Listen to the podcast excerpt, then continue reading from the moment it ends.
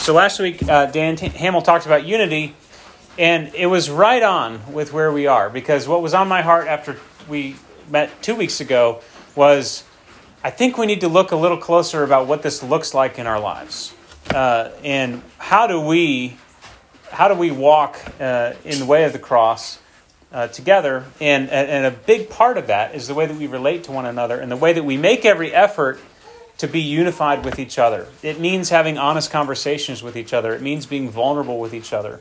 It means being uh, willing to forgive each other and, and do what it takes, do the, do the, the necessary work to achieve unity. And that work is very often cross shaped in our lives. It, it costs us something, it, it requires us to die to ourselves in a particular way. And so tonight, I want to talk more about what it means to live a cross shaped life, or, or why, why is that even a thing? Why do we, why do we say, let's, uh, let's pick up our cross? And what does it mean to walk in the way of the cross? And the reason is very simple. Jesus said in no uncertain terms, Whoever would come after me, whoever would be my disciples, must deny themselves, take up their cross, and follow him. All right, so Jesus said that. Jesus said that early in his ministry. All right? They didn't have a, he wasn't talking about the work that he was going to accomplish on the cross. He was talking about a way of life. And he was inviting them into a way of life. They didn't really understand what the cross meant yet. And still, he used that, that very language to his disciples. If you're going to come after me, you have to take up your cross. Okay, so the, the, the path of a disciple in following Jesus is cross shaped. And Jesus said that even before he had gone to the cross.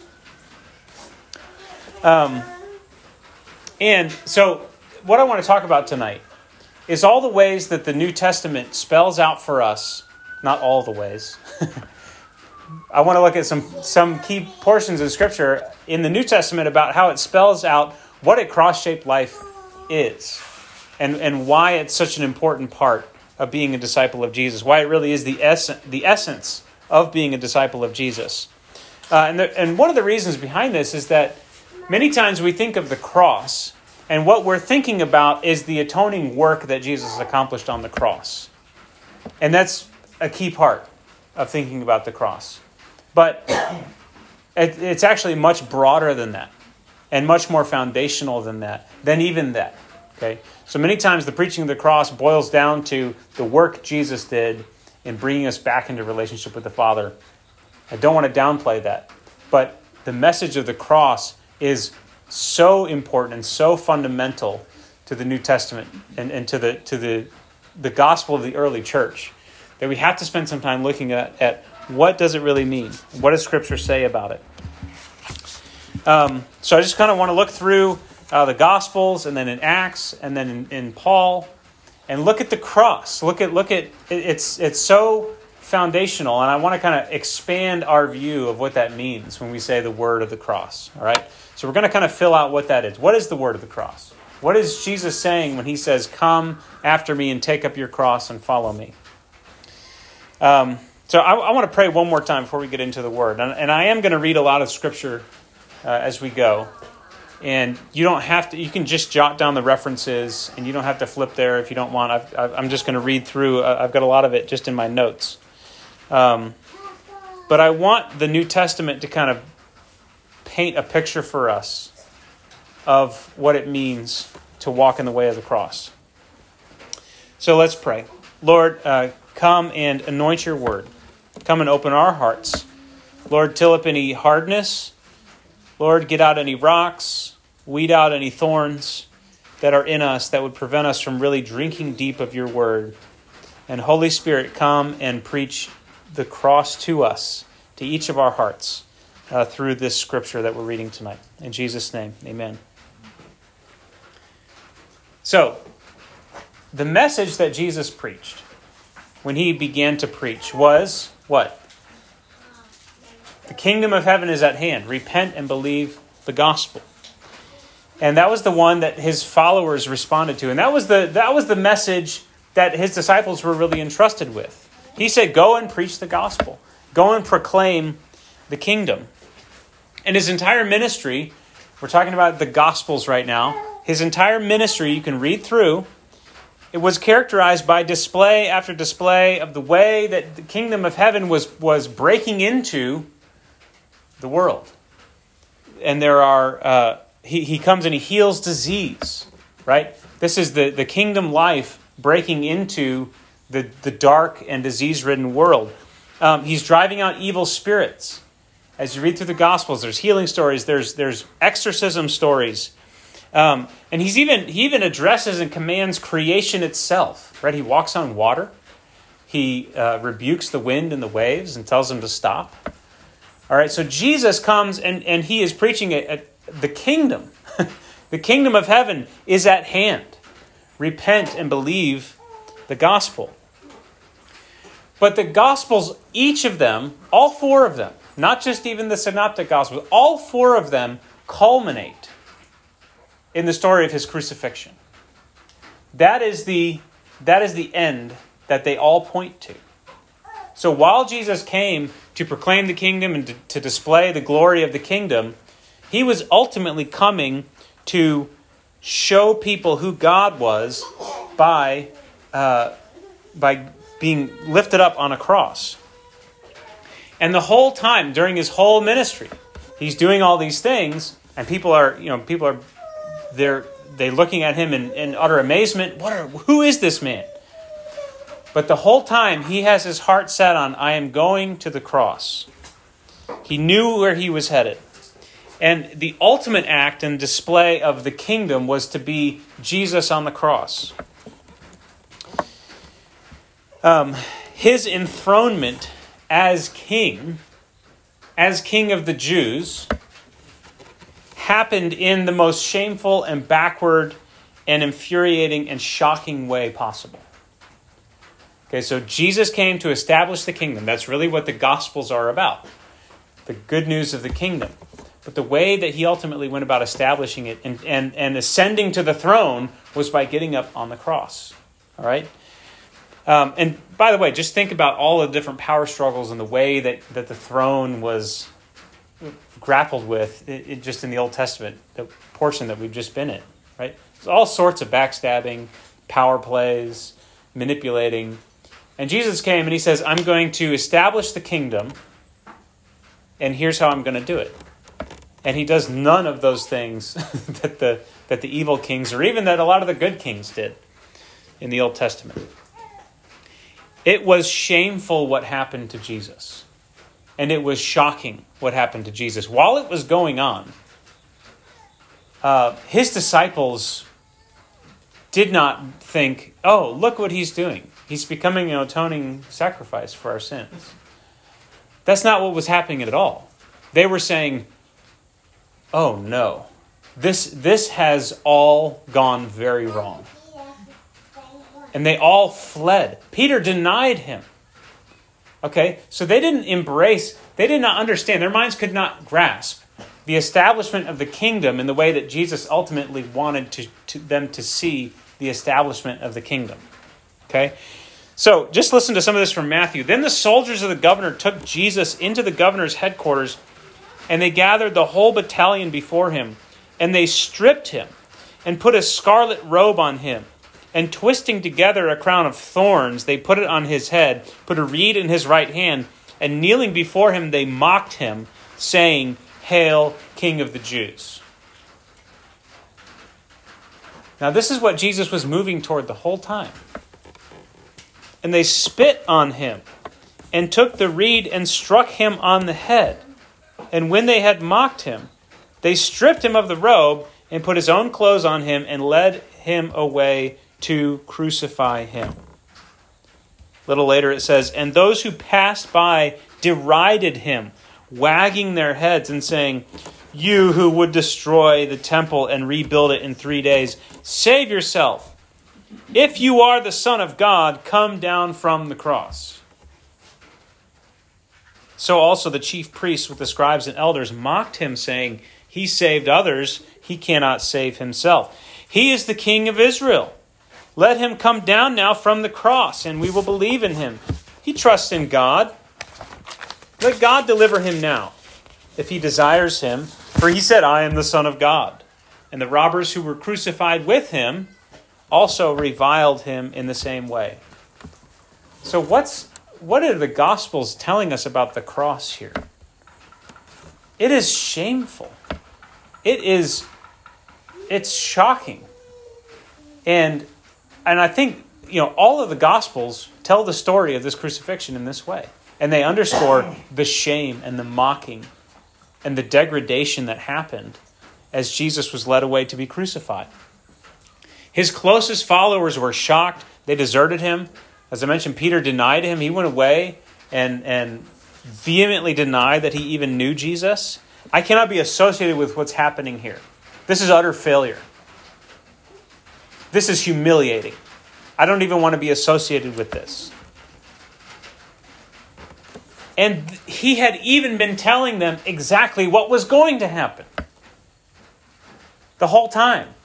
He had been warning them over and over and over. Hey, here's what's going to happen to me. Here's what's going to happen to me. Here's what's going to happen to me. And they still, when it began to happen, could not believe their eyes and fled.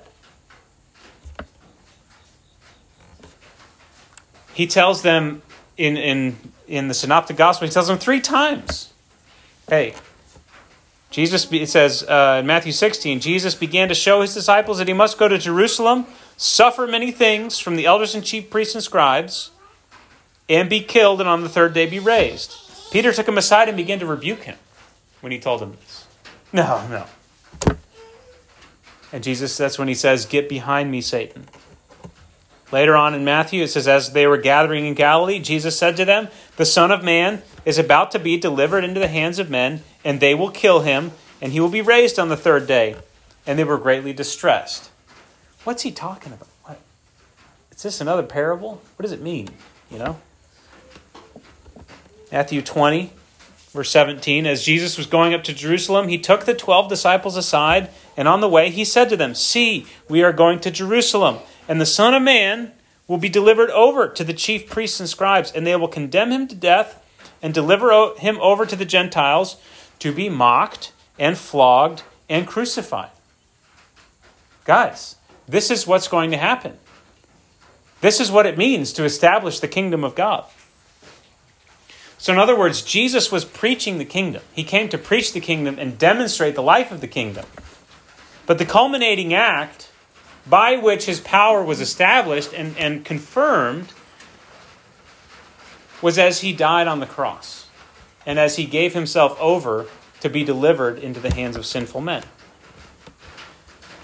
So, this should show us that, yes, the kingdom is a way of life. It's a glorious way of life that, that we are invited into, that the gospel proclaims hey, enter the kingdom. Turn from your way of life and enter the kingdom. But the way of life of the kingdom is ultimately marked by the way of the cross. And this is the message all the way through the Gospels. All right, and we'll come back to those. So then Jesus died, and he was raised, and, was, and we'll talk about the resurrection some last uh, next week. But he died, and then he was raised. And another thing all along is he had been telling his followers, "I'm going to die, and guess what? You're going to be treated the same way." Okay, so Jesus was not interested primarily in telling his disciples, "Listen, I'm going to die a substitutionary death." I'm going to take your place on the cross. Jesus doesn't really say that at all to his disciples. He says, Here's the way. Now walk in it. This is the way that the kingdom works here. And it's going to happen to you too. Okay, this is why the, the resurrection is so crucial in the life of a, of a Christian. And again, we'll talk about that next week. But he, he was constantly telling his followers, This is what's going to happen to me. And he was also constantly telling them that it's also going to happen to you. And we get to the book of Acts, lo and behold, it begins to happen to them. the first eight chapters of Acts detail the birth of the church. It's great, the, falling of the Holy Spirit, Pentecost. But as you as you read through, you see this, this picture of just increasing and increasing suffering and persecution And then it, it culminates in Acts 8, 8, yeah, in, in Stephen's stoning. This is what happened to the church. This is what happened on the other side of the resurrection. Jesus said, All right, you go, you be clothed with power from on high, then you're going to be my witnesses. Guess what the Greek word for witness is? Martyr.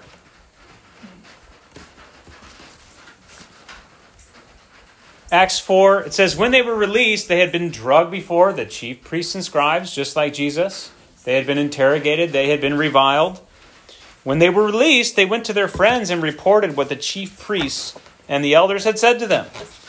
And when they heard it, they lifted their voices to God and said, Sovereign Lord, who made the heaven and the earth and the sea, who through the mouth of our father David, your servant, said by the Holy Spirit, and then he quotes Psalm 2 why did the Gentiles rage and the people plot in vain? The kings of the earth set themselves, and the rulers were gathered together against the Lord and against his anointed.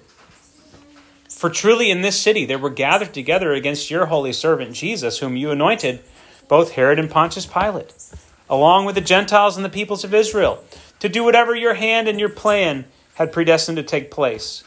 And now, Lord, look upon their threats and grant to your servants to continue to speak your word with all boldness. They said, Lord, we see, God, we see that this was your plan to deliver your son over to the, hands of sinful men, and they did it. And it's happening to us too. So, Lord, give us the same boldness that Jesus had. Acts 5, it says, When they had called in the apostles, they beat them. Again, this is the religious uh, leadership. They beat them and charged them not to speak in the name of Jesus and let them go. So the early church was preaching the gospel of the kingdom and were being beat for it. Then they left the presence of the council rejoicing that they were counted worthy to suffer dishonor for the name.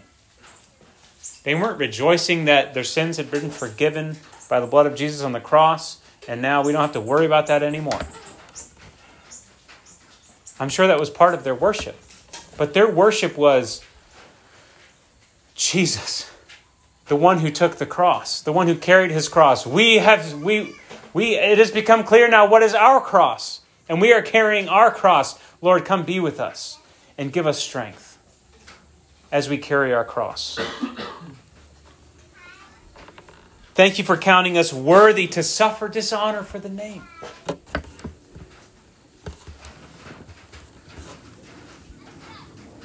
Acts 7. This is when Stephen's preaching. Now, when they heard these things, they were enraged and they ground their teeth at him. He's preaching the kingdom, he's preaching the gospel. And they are enraged and they ground their teeth at him. But he, full of the Holy Spirit, gazed into heaven and saw the glory of God. They cast him out of the city and stoned him. But here's what's happening. And the witnesses laid down their garments at the feet of a young man named Saul. So this the picture of the early church in Acts is one of increasing opposition, cross-shaped ministry where the gospel is proclaimed and people cannot stand what they're hearing and they get angry and they, they want to kill and then they end up they kill. And then the story shifts and it says and Saul saw this. Saul saw this.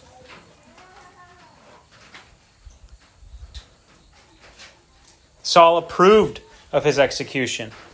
And there arose on that day a great persecution against the church in Jerusalem. And the persecution is so great, some, some of the leaders of the church are killed, some other leaders are killed as well, and they scatter from Jerusalem.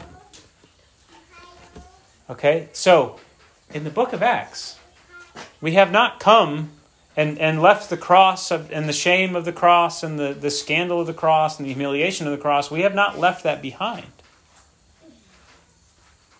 In fact, the very same things are happening to the church of God that he has anointed with his power and sent out to be his witnesses. What's happening? People can't stand what they're hearing and they want to kill. Jesus said, Whoever would come after me must take up his cross and follow me. Saul, thankfully, and I have to believe that, that some of the things he witnessed played into how radical his conversion was. Because he, I'm sure, when Jesus confronted him on the road to Damascus, the thought of Stephen being stoned for the preaching of the gospel had to, in those three days when he was blind and he couldn't see, I'm sure Stephen's face was just haunting him during those times. What in the world? What have I done?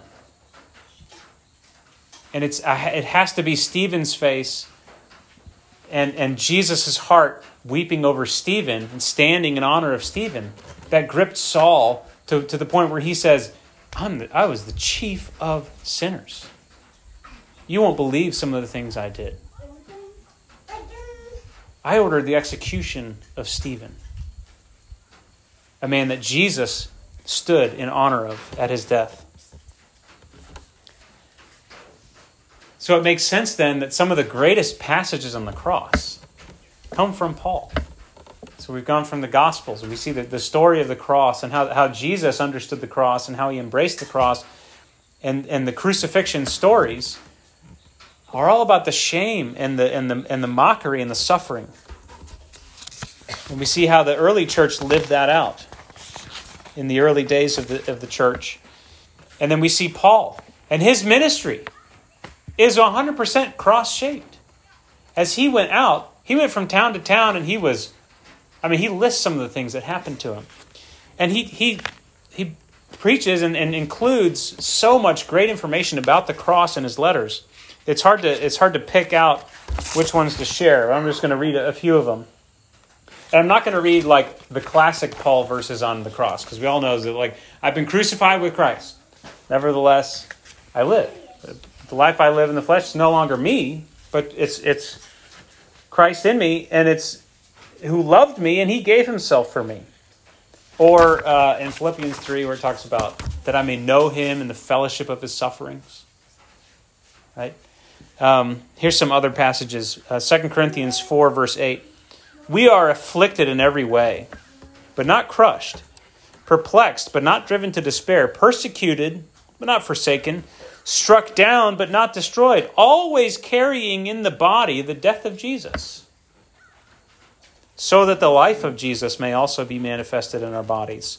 For we who live are always being given over to death for Jesus' sake, so that the life of Jesus also may be manifested in our mortal flesh. So death is at work in us, but life in you. 1 Corinthians 15, verse 30.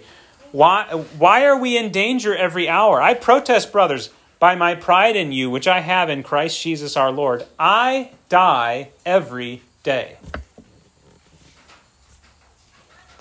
Galatians 6:13 For even those who are circumcised do not themselves keep the law but they desire to have you circumcised that they may boast in your flesh but far be it from me to boast except in the cross of our Lord Jesus Christ, by which the world has been crucified to me and I to the world.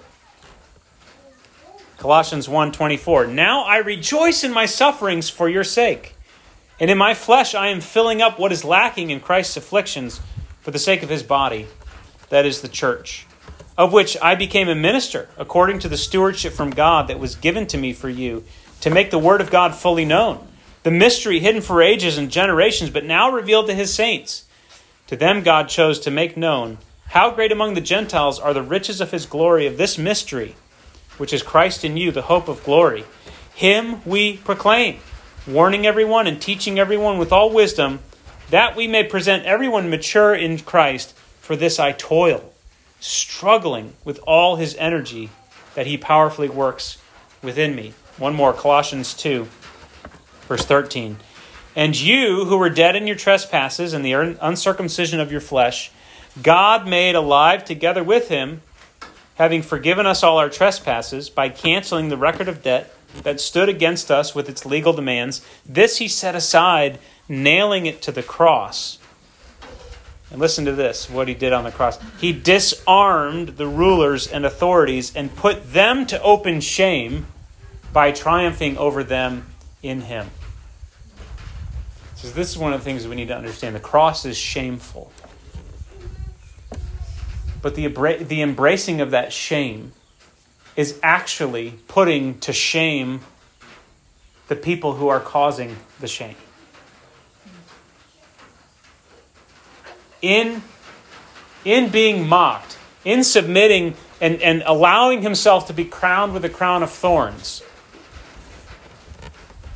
Hebrews says, For the joy that was set before him, he endured the cross, despising the shame. He was mocking the shame in submitting to it. He was putting them to open shame as he as he took up his cross. So let me let me bring some of this into focus. What do we take away from this?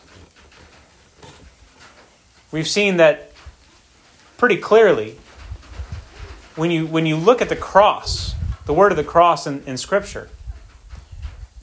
Yes, it does have to do with the work that Christ accomplished for us on our, on our behalf. But much more, I would say, it has to do with the kind of life that we live as we become disciples of Jesus. And I would say that that is actually a key indicator of maturity as a disciple. Becoming a mature disciple means moving from a focus on what the, what the cross has accomplished for us not, not diminishing that, but moving beyond that toward an embrace of our own cross. That's a, that's a key marker of maturity. It's a key marker of discipleship. I'm no longer concerned with how can I escape the penalty that I deserve. I'm concerned with living the kind of life that Jesus, the one who helped me and saved me from that penalty, living the kind of life that he lives. So the entry into that kind of life is what we usually focus all of our attention on it when it comes to the cross.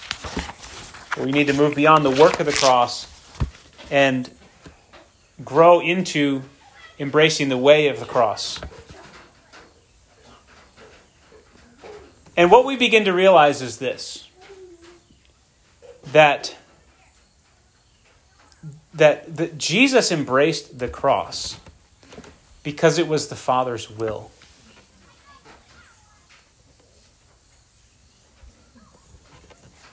Jesus embraced the cross because it was the Father's will. So Jesus embraced the cross really not because of what he would get out of it or because it would make him seem like a, a good, godly man. He embraced the cross for what the Father would get out of it and because it was the will of the Father. Let me unpack this a little bit. John 3:16 says, "For God so loved the world."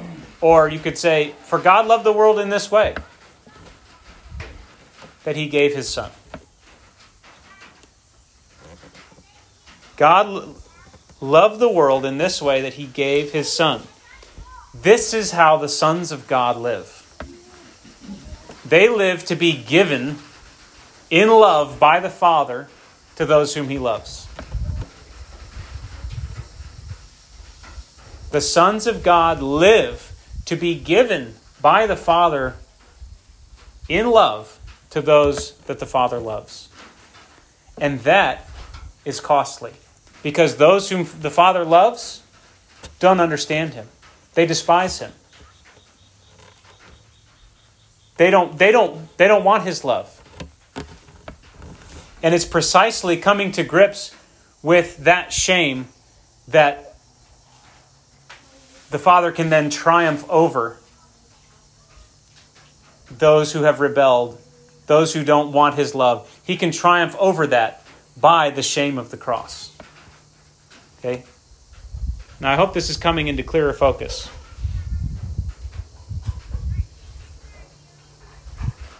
The world has been deceived. The world does not understand who God is. The world has all sorts of misconceptions. The world fundamentally does not believe that God loves them. and that God is worthy of their life. And in wrestling with that, God said, I'm going to have to send my son. I'm going to have to let them do their worst to my son. Because only then will they understand who I am. This is how God loves the world. And this is how God sends us into the world. We are being given away as expressions of God's love to people who will not understand that love fully until they come face to face with the true Son of God. And what is a true Son of God? One who takes up their cross, one who has embraced the cross and laid down their life, one who receives the worst that you can do to me, and I still lay down my life, one who accepts a crown of thorns in mockery Matthew 27. When the centurion and those who were with him, keeping watch over Jesus, saw the earthquake at the crucifixion and saw what took place, they were filled with awe and said, Truly, this was the Son of God.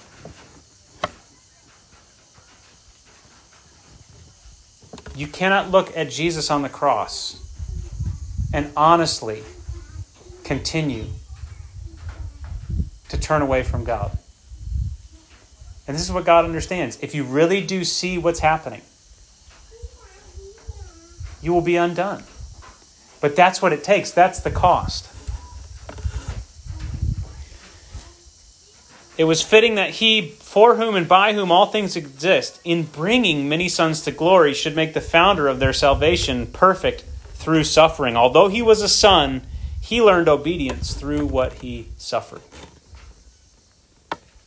Revelation 12 says this And I heard a loud voice in heaven saying, Now the salvation and the power and the kingdom of, of our God and the authority of his Christ have come.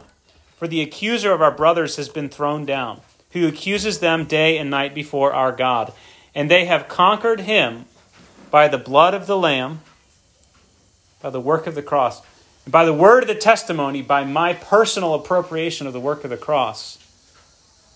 But then the crucial final piece, and they loved not their lives unto death. The blood has been shed. I have been cleansed by the blood, and now I live that very same life poured out for the world.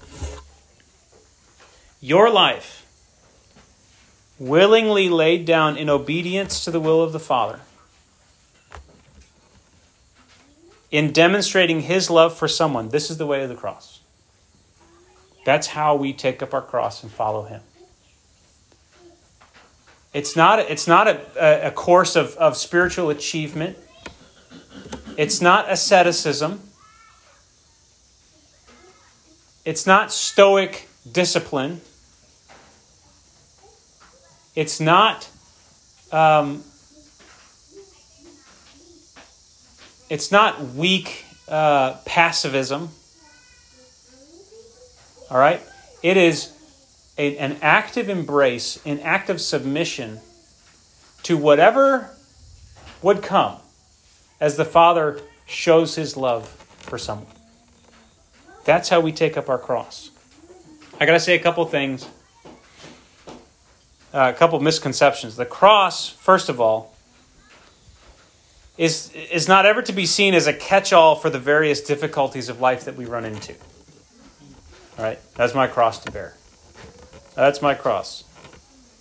Um, the reasons behind those are many. Right, there, there is difficulty in life. All right, and a lot of times we lump it all together under the cross. So it's just the cross.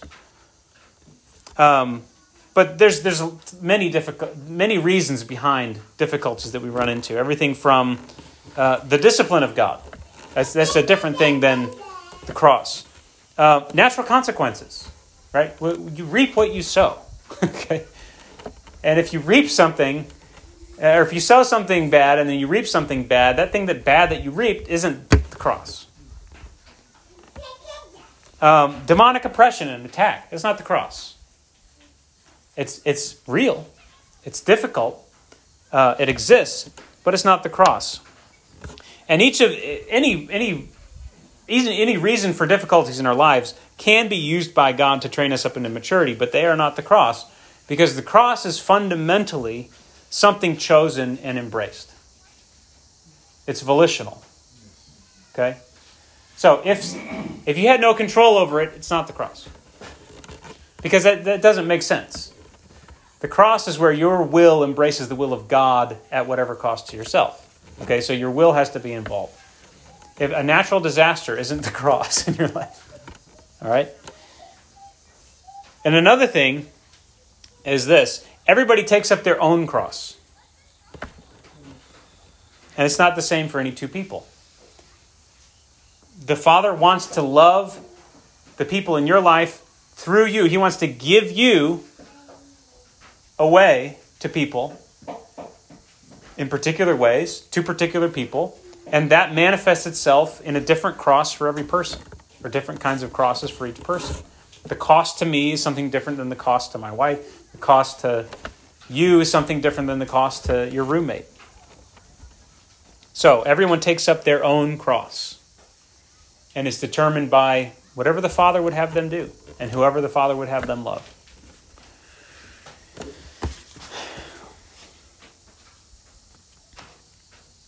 All right. A couple more things. John 12.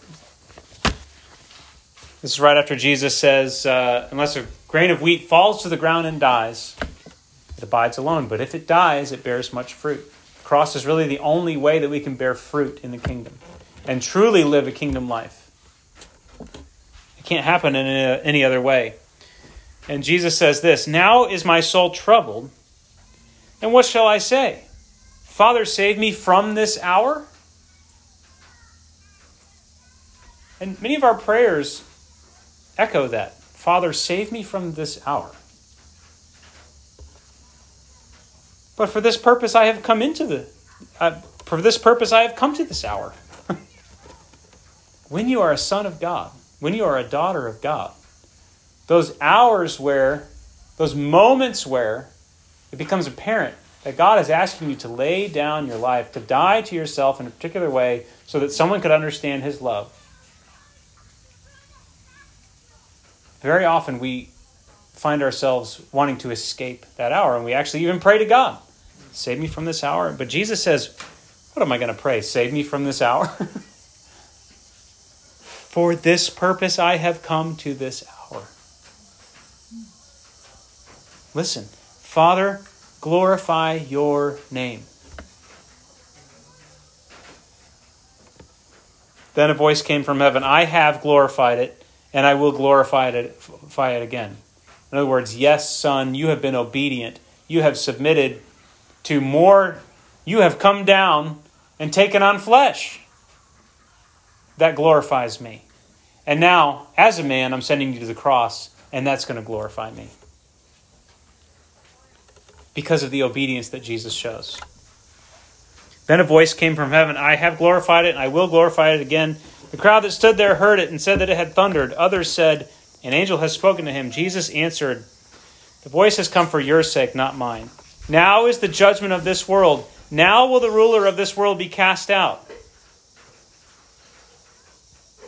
The whole time they were mocking him, Jesus was just watching them jump off the cliff to their demise. With every mocking word, with every shameful thing, every time they beat him, he was just, yeah, it's another nail in their own coffin. And I, when I am lifted up from the earth, will draw all people to myself. He did this to show by what kind of death he was going to die. When I am lifted up from the earth, I will draw all men to myself. Lifted up in glory? No, lifted up on the cross. That is glory in this twisted economy that we live in. There's lots of there's lots of you know anecdotes that are helpful to understand the power of the cross, the power of a life lived like this. This is one that uh, that caught my attention. Um, let's read this. Cardinal Jean Marie Lustiger was an Archbishop of Paris, so a, he's a big deal in the Catholic Church. uh, from 1980 to 2005. And he told the story of how three boys decided to a, play a trick on a local priest by going into the confessional and confessing all kinds of wild imaginary sins. the first two did it and then ran away laughing. But when the third one, who happened to be Jewish, had his fun, the priest said he was going to give him a penance to do. And he indicated, uh, or he, uh, he gestured to the large statue of the crucified Jesus that was in the east end of the church. And the priest said, um, I want you to go look that figure in the face and say three times, he said this to the kid, say three times, You did all that for me, and I don't give a damn. And so the boy trotted off, and it was still part of the fun. And he and he said it once, and then he said it again, and then he found he couldn't say it the third time, and he broke down and he left the church, changed. And the way that the cardinal tells the story, he says, The reason I know that story uh, is because I was the young man. And I became a Christian against the wishes of my Jewish family. And he later, he later became a bishop uh, in the face of all sorts of opposition. And he, there was anti Semitism and all sorts of, of attacks levied against him. And he was kind of outcast. Um, but that's the power of the cross. God has made it so in order for us to reject Him. We can't just shake our fist at the sky.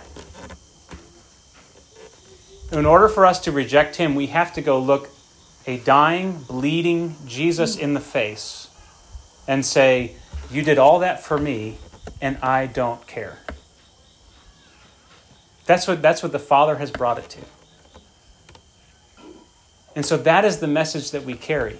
And that is the, that's the posture that we, that we assume when we go out to preach the gospel. Listen, I love you because the Father loves you. And you can do your worst to me. And I am not going, I'm still going to love you. And you're going to have to look me in the face and say, You did all that for me, and I don't care. That's, that is how we follow Jesus and take up our cross. It's not about us achieving, it's not about us being absolved of sin. It's so much beyond that. It's us being sons of the Father that He can, in the way that He loves the world, give us, send us, send us into the ground, send us onto the cross, so that people will have to come face to face with someone that really, truly loves them. And that's what it means to walk in the way of the cross. That's what Jesus is creating in each one of us. Amen? Um, so I thought it would be good to, to end tonight with communion, even though it's kind of dark and the kids have now fully immersed themselves in sand. Um, this is what we do we proclaim our Lord's death until he comes. Scripture says when we take communion. We proclaim our Lord's death as often as we do it, and we remember him. And, and, and yes, we freely accept the benefit of, and, and we appropriate the work of the cross and thank him for his atoning work. But more than that, we want to take the life, the very broken body and poured out blood of Jesus into our life so that we can t- we too can be broken body and poured out blood uh, for the world. God's still in, in the business of sending his sons to die for a world that doesn't deserve it. And we are those sons. But that's a great fellowship. And uh, luckily, we live in the power of the resurrection. And living in that way is truly life and it's true glory. And we'll talk some about that next week. But we have to understand the purpose behind what is behind this way of the cross. And it's the Father's love for a dying world. And that's how He brings everything to a head and uh, cuts off every excuse, every lie about His intentions. By there's Jesus. There's my political agenda hanging right there on the cross. And you're going to have to reject Him if you're truly going to reject me. So let's uh, let's partake of the body and blood of our Lord and. Uh, we'll just go straight out of the box tonight. Um, I don't think we have any of the gluten free ones tonight, so sorry about that. Um, Joseph moved today, and I forgot to get those things from him as well. But let's uh, let's spend some time uh, in, in, prayer and, and meditation, and um, this is a personal thing. You know, the cross is a personal thing; it's an individual thing. We we fellowship in the cross, but your cross is only yours, and it's between you and the Father. And it's in your obedience to the Father that you discover what your cross is that He wants you to carry. And it'll have to do with a particular person, a particular uh, group of people that He wants you to love, and He wants you to let them do their worst to you so that, so that they can look someone in the face who truly loves them. And uh, so let's spend some time just individually communing with the Father and uh, opening ourselves up and embracing uh, and accepting this life of the cross poured out for the world around us.